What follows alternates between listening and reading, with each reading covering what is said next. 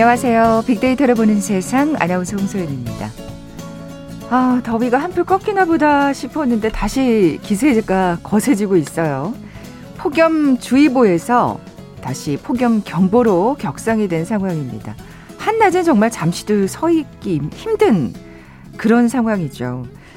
근데 요즘은 이 찜통 더위, 높은 습도와 맞서고 있는 우리 대표 선수들의 건강에 더 마음이 쓰이네요.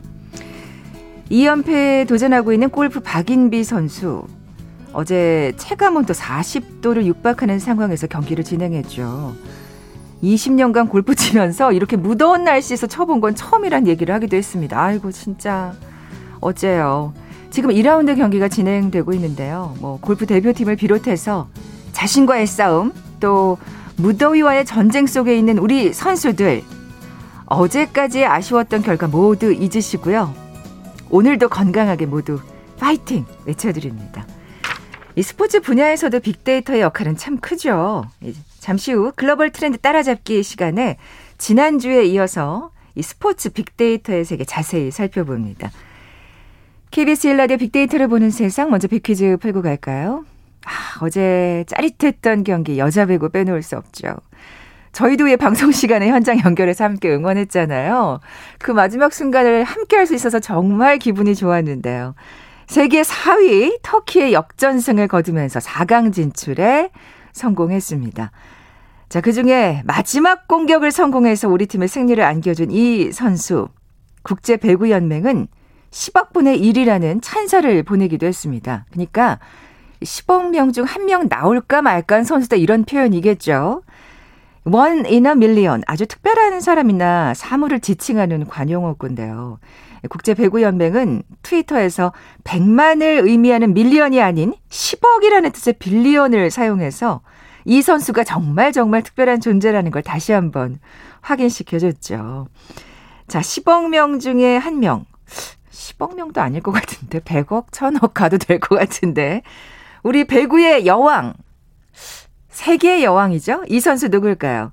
보기 드립니다. 1번 김연아, 2번 박세리, 3번 김연경, 4번 BTS. 뭐, 뭐 제가 보기 드리기도 전에 이미 많은 분들이 정답 보내주고 계세요. 자, 오늘 당첨되신 두 분께 시원한 아이스 아메리카노 커피 쿠폰 드립니다. 휴대전화 문자 메시지 지역번호 없이 샵 9730, 샵 9730. 짧은 글은 50원, 긴 글은 100원의 정보 이용료가 부과됩니다. KBS 라디오 풀 콩은 무료로 이용하실 수 있고요. 유튜브는 물론이고 콩에서도 보이는 라디오 함께 하실 수 있습니다.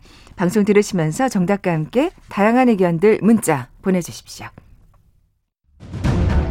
하루가 다르게 뜨거워지고 있는 지구. 여름철 찌는 듯한 더위로 인한 폭염 피해도 늘어나고 있습니다. 폭염이 이어지면 외출을 자제하고 최대한 실내에 머무르며 물이나 이온 음료를 자주 마셔야 합니다. 현기증, 메스꺼움 등 열사병 초기 증상이 있을 땐 시원한 장소로 이동해 차가운 음료를 천천히 마시고 노출된 피부에 물을 뿌려 가능한 빨리 몸을 식혀야 합니다. 건설 현장에서는 기온이 최고에 달하는 한낮엔 되도록 실내외 작업을 중지하고 휴식을 취해야 합니다. 특히 창문이 닫힌 차 안에 노약자와 어린이를 홀로 남겨둬선 안 됩니다. 부득이 외출을 할 때는 헐렁한 옷차림에 책 넓은 모자와 양산 그리고 물을 준비합니다. 또한 부모님과 어르신께는 자주 안부 전화를 걸어 건강과 안전을 확인하시기 바랍니다. 폭염 피해 예방 KBS 라디오가 함께합니다.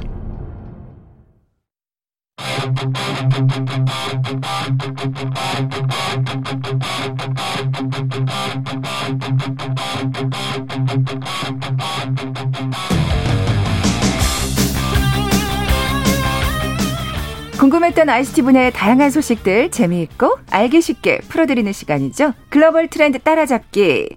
한국인사이트 연구소 김덕진 부소장 또 서동환 연구원 나와 계세요. 안녕하세요. 네, 안녕하세요. 네, 안녕하십니까? 네, 이 더위 지금 올림픽으로 입고들 계신가요? 네, 아우, 근데 방금 저희가 그 여자 배구 얘기했었잖아요. 네, 네. 그 터키 경기 때 혹시 기억나세요? 그 터키가 그 마지막에 그 치열한 상황에서 눈물 흘리면서 막 울었잖아요. 아니 그래서 선수들이. 저는 너무 네. 당황했던 게. 네. 그 이제 14대 12인가요? 11인가 하여튼 네. 그때 그 대기하고 있던 선수가 계속 울더라고요. 네. 그래서 저는 우리가 일본하고 14점일 때는 우리는 그걸 뒤집겠다고 14대 12일 때 뭐, 네. 우리는 아직 끝나지 않았어 난리를 쳤는데 네. 터키 선수들하고 우리의 정신력이 차인가? 아, 뭐. 저도 그런 건 줄 알았는데 네. 제가 SNS에서 이제 찾아보고 와 이거 대단 놀라운 일이 좀 같이 얘기하고 싶다는 게 뭐였냐면요. 네네. 네. 터키 선수들이 그렇게 슬프게 이, 통곡했던 이유가 원래 경기를 이겨서 지금 산불 재난을 겪고 있는 터키 자국민들에게 희망을 안겨주고 싶었다고 해요. 그래서 아. 산불로 고통을 겪는 국민들을 생각할 때 슬픔을 억누르기 어렵다 하는데 이게 무슨 말이냐면 지금 터키에서 정말로 거의 뭐 재난에 가까울 정도로 맞아요. 화재가 엄청나게 심하다고 해요. 예, 예. 그래서 그런 것들에 대해서 우리가 조금이나마 희망을 주겠다라고 이제 했는데 그렇게 이제 본인들이 질 것 같고 막 압박이 되니까 음. 그걸 참지 못하고 계속 이제 눈물이 났다고 해요. 근데 아이고, 그랬더니 그랬구나. 또 아주 의미 있는 게 그 이후에 국내에 있는 네티즌들 그리고 이제 전 세계적으로도 그, 그 우리의 그 어떻게 보면 배구의 여제라고 할 수 있는 우리 김연경 선수 이름으로 지금 묘복 기부 운동을 지금 하고 있다고 그래요. 아, 그래서 전 진짜 이거야말로 올림픽 정신 아니겠습니까? 네, 그죠? 그래서 이게 네. 묘목 묘목 기부를 해도요 다섯 그루 기부해도 우리 돈으로 한 7천 원 정도라고 해요 터키에.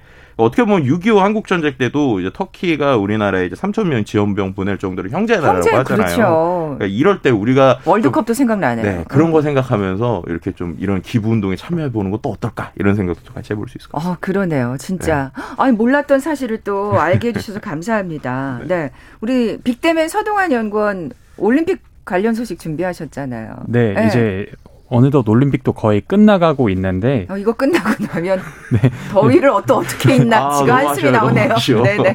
올림픽도 이제 며칠 안 남았죠. 네. 네, 그동안 정말 다양한 종목의 선수들이 그 노력을 몇 년 동안 한 노력을 바탕으로 정말 멋진 모습들을 보여주고 있는데 저는 그 중에서도 뭐 이번에는 조금 아쉽게 8강에서 떨어지긴 했지만 음.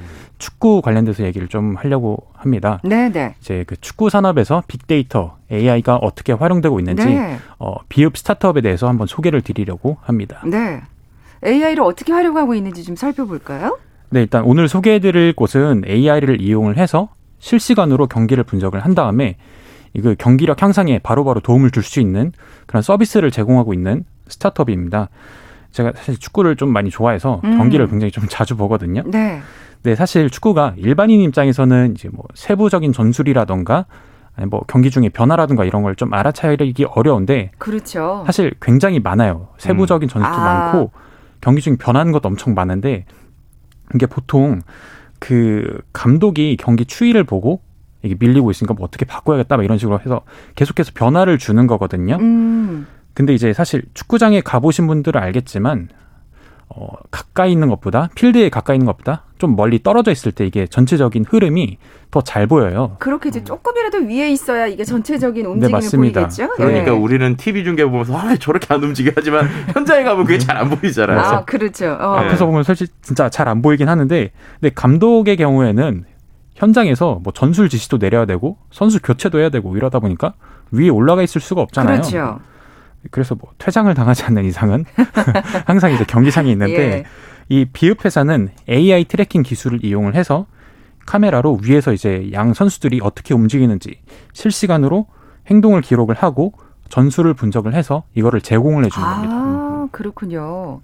아니 근데 뭐 감독은 그렇다고 쳐도 코치는 조금 더 위에 올라가 있으면 안 될까요? 그러면은 좀 도움이 될 것 같은데, 그러니까 뭔가 이 전술 변화라든지 전략을 짜는 데 있어서. 네, 음. 사실 뭐 코치의 역량이 뛰어난 팀이면 그게 더 좋을 수도 있고요, 사실.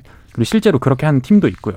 근데 사실 이것도 몇 년 전까지만 해도 불가능했던 일이었어요. 왜요? 이게 왜냐하면 축구가 굉장히 보수적인 운동 중에 하나인데 그 경기장 내에서 이 경기와 관련된 사람들은 통신기기를 아예 이용을 하지 못했어요.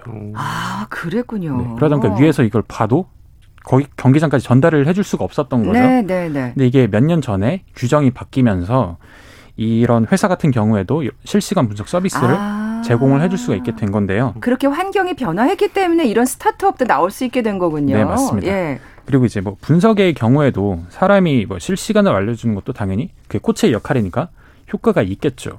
근데 이게 이런 건 통계적인 기록이 남진 않잖아요. 음. 전반적인 흐름은 파악을 할 수가 있어도 어떤 선수가 뭐 패스를 몇 번을 했는데 몇 번 성공했다.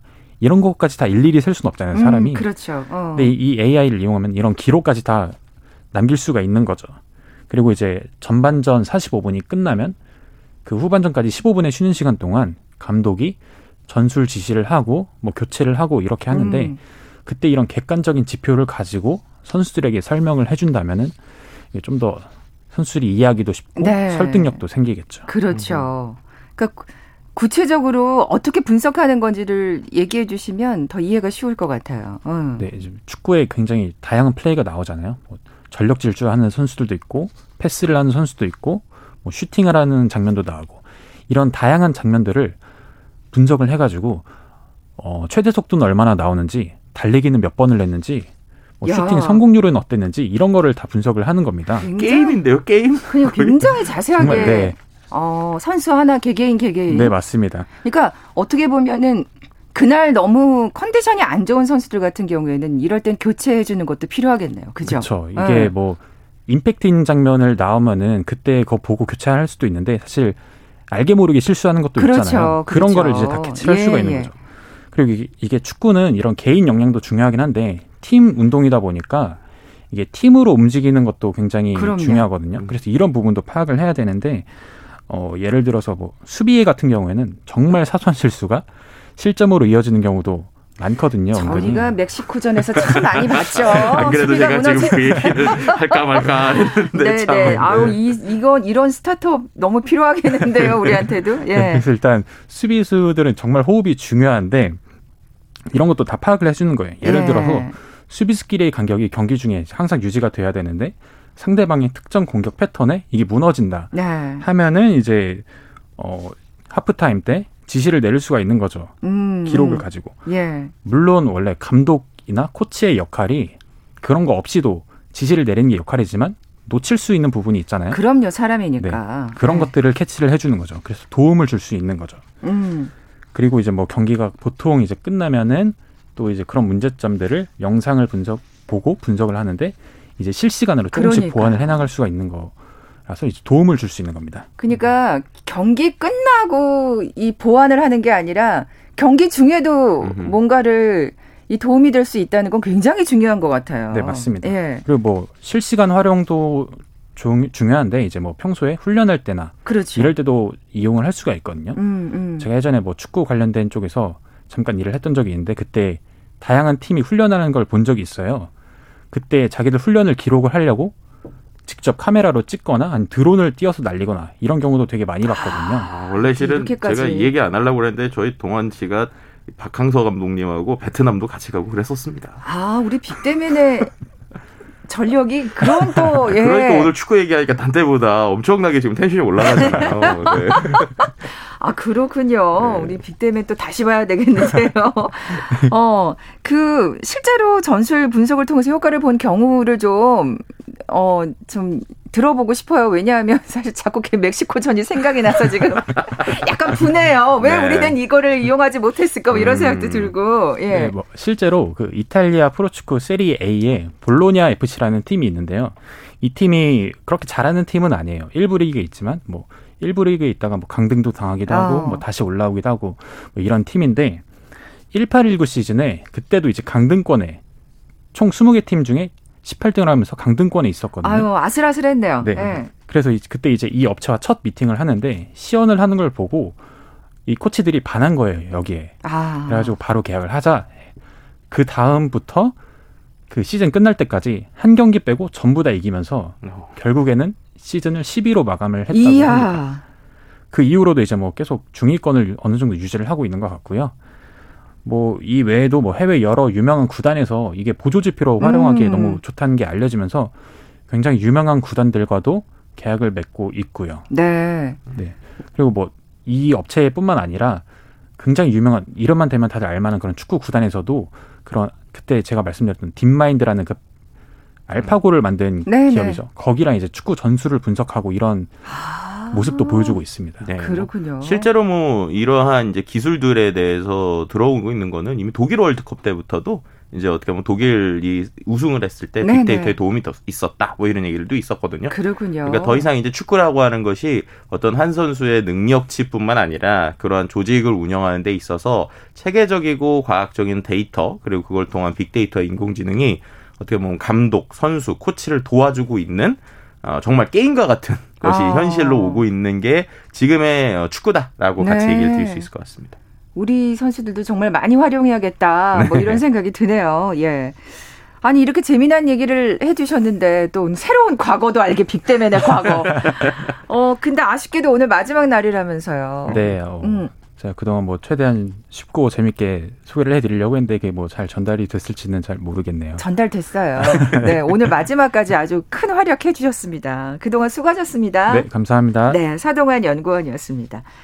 자, 이번에 우리 부소장님 차례인데 어떤 네. 이야기 갖고 예, 나오셨나요? 예, 오늘은 이제 모빌리티 산업에 대한 이야기를 좀 해보려고 해요. 뭐 전기차, 자율주행차, 음. 뭐또 요즘에는 뭐 뭐 부르는 앱들까지도 정말 이 IT를 기반으로 한 여러 가지 교통 시스템들이 많아지고 있잖아요. 네. 그 관련된 얘기 중에 좀 먼저 해보려고 하는 거는 전 세계적으로 관심 받고 있는 전기차 그리고 충전 기술과 관련된 아, 얘기 좀 해보려고 합니다. 예, 이제 정말 좀 있으면 몇 년만 네. 지나면 전기차를 사야만 되는 음. 그런 상황이 된 여러 가지 그 그쵸? 교통법들이 사실 뭐 유럽 같은 데도 음. 그렇고 계속 그 전기차를 써야만 되는 그런 법들이 생겨나고 있잖아요. 그렇죠. 뭐 국내에서도 네. 디젤차에 대한 규제가 계속 늘어나고 전기차가 음. 늘어나는 상황인데 실제로 지금 그 얼마큼 타고 있는가를 보면 2020년 말 기준으로 국내 전기차 등록 대수가 한 13만 4,962대예요. 이게 어 전체 친환경차 비중이 3.4%인데 수치상으로는 아직 미비할 수도 있을 네. 것 같아요. 하지만 증가 추세고 제일 중요한 게 뭐냐 말씀하신 대로 한 회계범인이 13개국 9천 명을 대상으로 조사를 했거든요.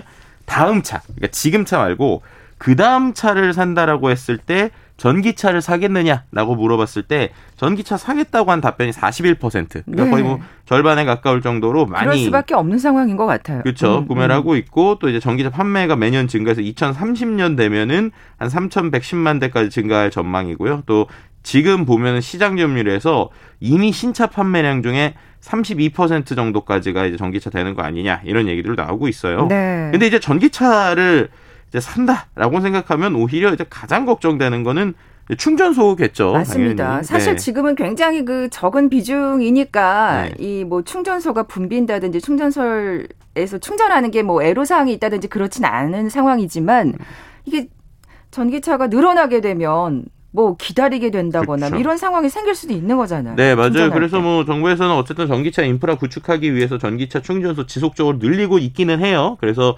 2020년 11월 기준으로 국내 공용 전기차 충전기가 6만 2,789기까지 늘어났고요. 추가적으로 충전소를 네. 설치할 계획이라고는 합니다. 그렇군요. 뭐 충전소를 늘리는 것도 중요하겠지만 충전 시간. 아, 맞아요. 네. 이게 이제 제일 크죠. 왜냐하면 우리가 보통 주유소 가면 그냥 딱 들어가서 기름 넣고 후룩 나오면은 뭐 빠르면 5분, 10분, 뭐 5분 안에도 막 5분 안에 해결 나니까. 네. 그렇죠. 근데 어 이제 충전소는 느리면 5분이 아니라 5시간 걸리고 이렇게 맞아요. 되니까 예. 이거 도대체 어떻게 되나 뭐 이렇게 할 수 있는데 일단은 좀그 음. 어, 충전기 같은 경우에 보면 어, 완속 충전기, 급속 충전기, 초급속 충전기 이렇게 나눠집니다. 그래서 완속 충전기는 정말로 다 충전에 4, 5시간 걸리고요. 그 다음에 뭐 1, 20분 안에 되는 것들도 좀 최근에 나오고 있는데 이런 게 많아져야겠네요. 네, 그렇죠? 맞습니다. 그래서 네. 이제 350kW급 초급속 충전기라는 게 보통 한 400km 주행하는 전기차 80% 충전하는데 20분 정도 걸리니까 4, 5시간에 비하면 정말 획기적으로 감소한 것이죠. 네. 그래서 이런 부분들을 지금 계속적으로 늘리려고는 지금 하고 있는 상황이다라고 볼 수 있을 것 같은데요. 근데 여기서 우리가 한번 발상을 한번 전환해 볼 필요가 있을 것 같아요. 뭔가 더, 더 업그레이드 된 생각인가요? 네. 우리가 요즘에 스마트폰 같은 경우에도 예전에는 우리가 스마트폰을 선을 연결해서 충전을 했잖아요. 맞아요. 근데 요즘에는 스마트폰 무선 충전하지 않습니까? 그렇죠. 그렇다면 혹시 전기차를 운전하면서 충전할 수 있다? 세상에. 라고 하면 어떨 것 같으세요? 아니, 그러면 네. 전기차 사는데 뭔가 망설일 필요 전혀 없을 것 같아요. 네. 그죠? 그래서 요즘에 이 기술에 대한 연구가 많습니다. 그래서 무선 충전 도로를 만들어서 전기차가 도로 위를 달리기만 하면 알아서 충전되는 이런 기술들을 지금 연구를 하고 있는 것이죠. 이야. 운전하는 네. 동안에 이제 충전 그 도로를 지나가면 이제 충전이 되는 거군요. 네 맞습니다. 그래서 어. 뭐 해외 주요 국가들이 이미 무선 충전 도로라는 거를 개발을 연구를 시작을 했고요. 네. 미국의 뭐 퀄컴사 같은 경우에도 전기차 무선 충전 시스템을 이제 테스트를 하는데 100m 테스트 트랙에서 무선 충전을 성공적으로 했다고 그래요. 이게 어떤 방식이냐? 도로에다가 전력을 보내는 송전 패드를 넣어놓고요. 전기차가 이제 전력을 받는 패드를 달아서 이게 우리가 플러스 마이너스 그 계속 붙듯이 아, 이렇게 이제 충전하는 방식이고요. 그다음에 또 노르웨이 같은 경우에도 2024년까지 어, 특정 지역 오슬로의 지역의 모든 택시를 전기차로 바꾸겠다라고 하면서 어, 무선 충전 도로를 설치하겠다라고 얘기하고 중국도 이제 무선 충전 도로를 이렇게 구축을 하고 있습니다. 와, 2024년이면 얼마 안 남았어요. 네, 근데 어. 이렇게 있을 때 어쨌든 세계 최대 규모의 무선 충전 도로 가지고 있는 나라가 스웨덴인데요. 스웨덴의 이제 고틀랜드 섬이라는 곳이 있는데 이게 여기에 이제 한 1.65km, 그러니까 약 한 2km 길이의 무선 충전 도로가 설치되어 있고요. 네. 이스라엘의 스타트업이 개발을 해서 지금 어, 거기에다가 좀 설치를 하고 있는 상황입니다. 아니 근데 지금 뭐 이론상으로 지금 이게 머리에 그려 보니까 거기 그렇게 근데 사실 자동차로 지나가면 슝 금방 지나가잖아요. 네네. 네. 근데 그게 그렇게 금방 충전이 될 수 있을까 싶기도 음. 하고 좀 구체적으로 설명을 해주세요. 네, 그래서 네. 이제 아까 말씀드렸던 한 1.65km의 지금 테스트 거리에 어떤 식으로 했냐면 도로 아래다가 일단 구리 송전 코일을 설치를 해요. 그러니까 어. 기존에 있던 도로에다가 구리 송전 코일을 설치를 하는 거예요. 그리고 전기를 보내고 그리고 이제 전기차 장착된 아래 장착된 장치를 통해서 배터리를 충전하는 방식인데 일단 설치하는데 한 1km 설치하는데 하루 정도 걸린다고 그래요. 그러니까 그렇게까지 오래 걸리는 건 아니죠. 그러네요. 네. 뭔가 도로를 갈아엎는다거나 뭐 이런 네, 수준의 공사는 아니네요. 네. 네. 그리고 실제로 충전량 테스트를 했는데 어, 최대 60km 속도로 200m 주행했을 때 평균 70kW 충전이거든요. 근데 이게 어느 수준이냐? 네. 앞서서 말씀드린 완속 충전기가 한 7kW예요. 그러니까 완속 충전기보다 10배 빠른 거죠. 그러니까 오. 4, 5시간 걸리는 거를 한 10분의 1로 줄여주니까 운전으로 치면은 한 4, 50분 정도 운전을 하면 그러면 이제 충전이 다 되는 이런 거라고 보시면 돼요. 그러니까 굉장히 빠르게 충전이 되는 거네요. 그렇죠. 그러니까 초고속 예. 뭐 초급속 충전기보단 느리긴 해도 그래도 이제 운전하면서 어느 정도 그러니까 우리가 그러니까. 하이브리드라고 하는 이런 것들보다는 훨씬 더 효율적으로 좀 쓸 수 있는 상황이라고 볼 수 있을 것 같고요. 뭐 그런데 지금 같은 경우에 또 이 충전 배터리에서 이제 배터리 용량과 관련돼서도 계속적으로 고민을 하고 있는데 만약에 배터리 성능이 더 좋아진다. 라고 하면은 이런 무선 충전 도로에서 음. 더큰 배터리 용량을 채울 수가 있으니까 그렇죠. 오히려 이게 더 효율적으로 바뀔 수 있는 뭐 이런 아이디어들도 같이 생각해 볼 수 있을 것 같습니다. 음, 뭐 예전에도 얘기했지만 테슬라에서도 굉장히 또 획기적인 배터리를 개발하고 그렇죠, 그렇죠. 있다고 말씀을 하셨었잖아요. 정말 순식간에 지나가는 것 같은데 음. 거기서 그렇게 충분한 충전이 된다고 생각하니까 네. 어 이건 대단한 도로구나 하는 생각이 듭니다. 예. KBS 일라디오 빅데이터를 보는 세상 글로벌 트렌드 따라잡기 함께하고 계신데요. 잠시 라디오 정보센터 뉴스 듣고 나서 계속 이어가죠.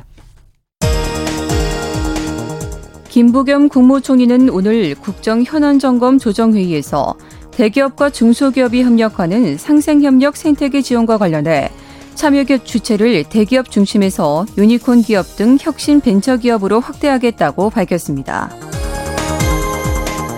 더불어민주당 원내 지도부는 후반기 법사위원장 양보 합의와 관련해 의원총회에서 표결로 추임받아 일사부재리 원칙에 해당되는 것이라 존중돼야 한다고 밝히며 합의 파기론을 일축했습니다.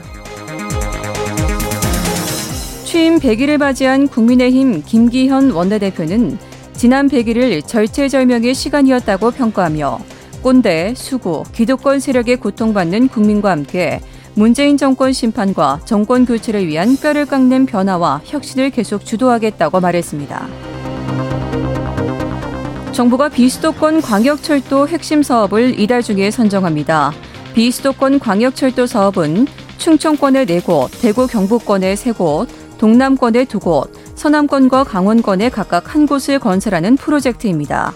정부는 선도 사업에 대해 사전 타당성 조사와 예비 타당성 조사 등 후속 절차를 조속히 진행할 계획입니다. 검사의 지휘를 받아 주요 수사 업무를 수행하는 검찰 수사관의 직무 범위 절차가 1948년 검찰청 개청 이후 처음으로 대검찰청 예규에 명시됩니다. 대검은 예규 제정 시행으로 수사관 업무의 투명성과 객관성을 높이고 피해자 인권 보호도 강화할 수 있을 것이라고 밝혔습니다. 스스로 생을 마감한 광주 고등학생의 학교 폭력 가해자로 경찰에 입건된 동급생 2명이 기소 의견으로 검찰에 송치됐습니다. 경찰은 같은 혐의로 불구속 입건한 나머지 9명도 기소 의견으로 검찰에 넘겨졌습니다. 지금까지 정보센터 뉴스 정원나였습니다.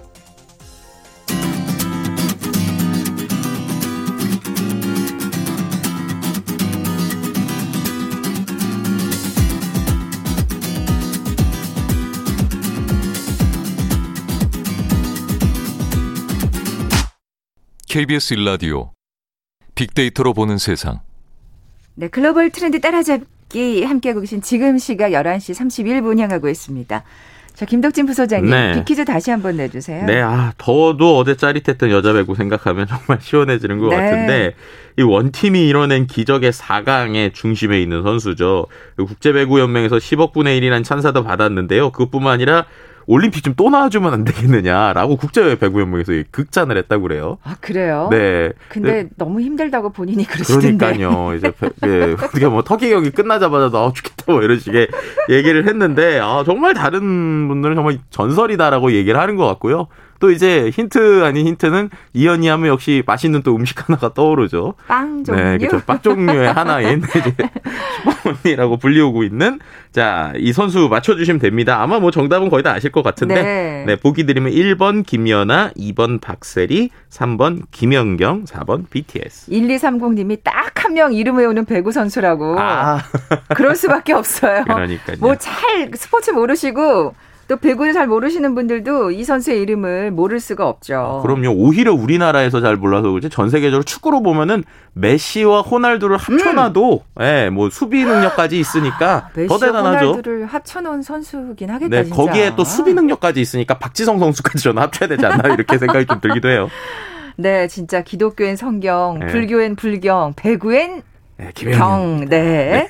자, 오늘 당첨되신 두 분께 어, 시원한 아이스 아메리카노 네. 커피 쿠폰 드립니다. 네. 정답 아시는 분들, 네. 저희 빅데이터를 보는 세상 앞으로 지금 바로 문자 보내주십시오. 네. 휴대전화 문자 메시지 지역번호 없이 샵 9730, 짧은 글은 50원, 긴 글은 100원의 정보 이용료가 부과됩니다.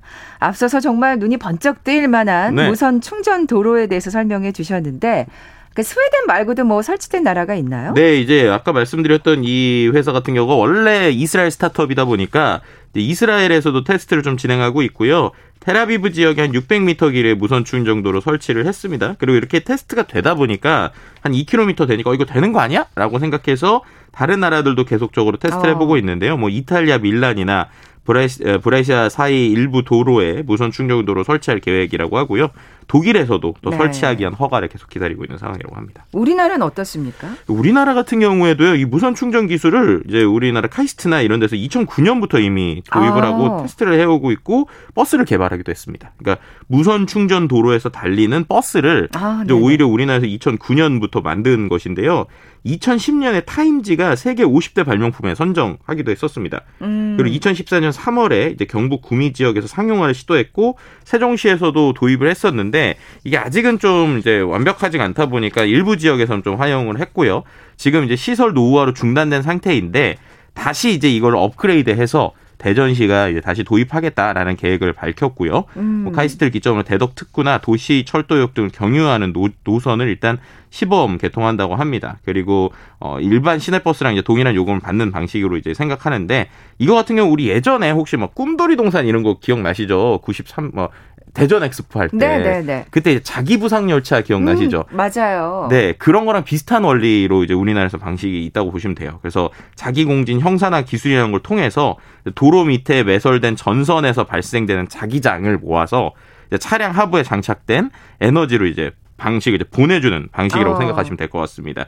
그래서 어 이러한 집진 장치를 가지고 움직이는 방식이라서 뭐 이제 가속하는 데에서 충전을 하기도 하고 내려올 때 뭐 이럴 때 이제 조금 조금씩 충전하는 약간 충전 방식이 다르긴 한데 어쨌든 이러한 기술을 갖고 국내에서도 좀 하고 있고요.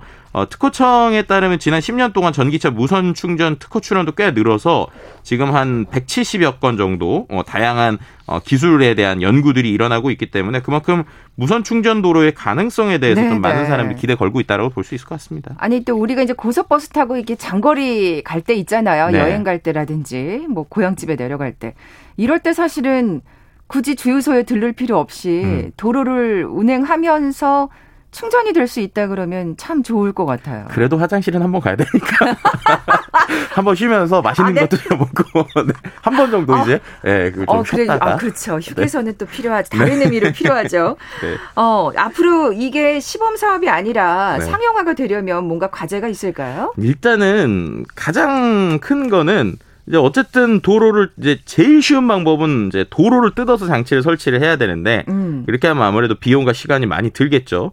그리고 이제 이게 어쨌든 전기를 이렇게 올려주는 거잖아요. 그럼 이게 얼마나 안전한가에 대한 이제 테스트들이 좀 필요한 거예요. 아. 여러 가지 상황이 있을 수 있잖아요. 예를 들면 테스트는 테스트 도로인데 비가 오거나 눈이 내리거나 혹은 어떤 특정 이유로 만약에 도로가 파손됐다. 라고 했을 때 그럼 거기에 있는 전기가 어떻게 되는 아, 것인가 이런 그러네요. 것들에 대한 네뭐 예를 들면은 지금 이스라엘 스타트업 같은 경우에는 뭐 도로 표면에 흐르는 전압은 약한 수준이고 어쨌든 5, 6cm 아래 장비를 설치하는 거다. 그래서 많이 안 파도 된다. 안전하다라고는 하지만요.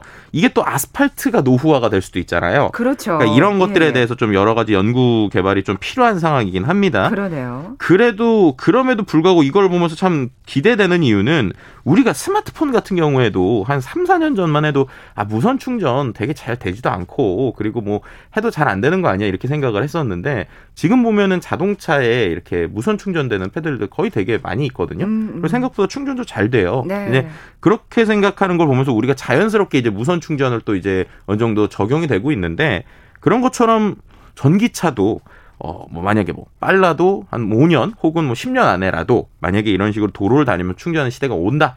라고만 하면 정말 모든 것이 바뀌지 않을까라는 기대감이 있으니까 네, 네. 그만큼 좀 연구도 많이 하고 진행되는 것 같습니다. 사실 우리 설마 이게 되겠어라는 게 하나씩 하나씩 정말 이루어지고 아, 있거든요. 네. 뭐 이것도 어렵지 않을 거라고 음. 봅니다. 머지않아.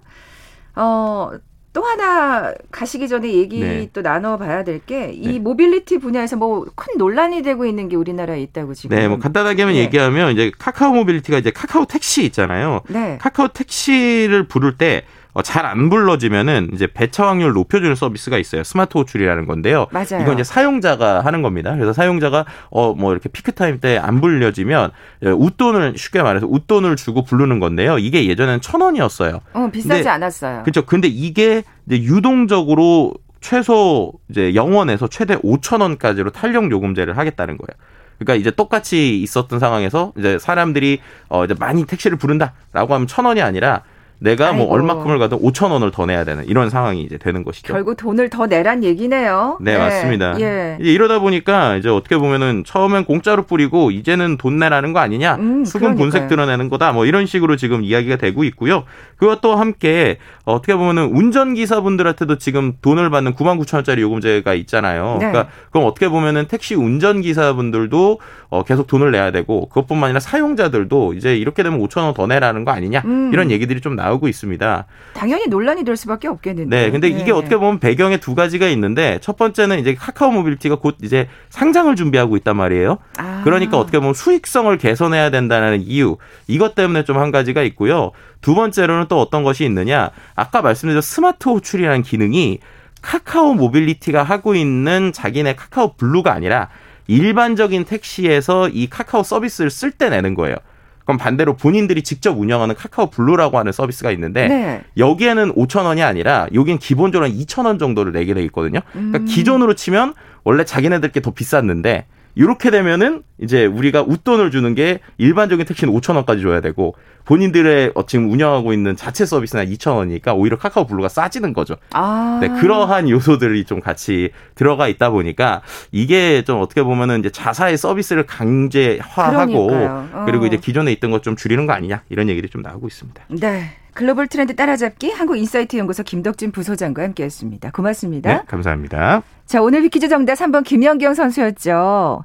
어, 쿠폰 받으실 분 앞서 소개해드렸던 1230님 그리고 어, 인생 6학년이시래요. 8093님. 근데 인생의 최고의 감동적인 경기였다고 하시면서 정답 보내주셨습니다. 선물 보내드릴게요. 내일 뵙죠. 고맙습니다.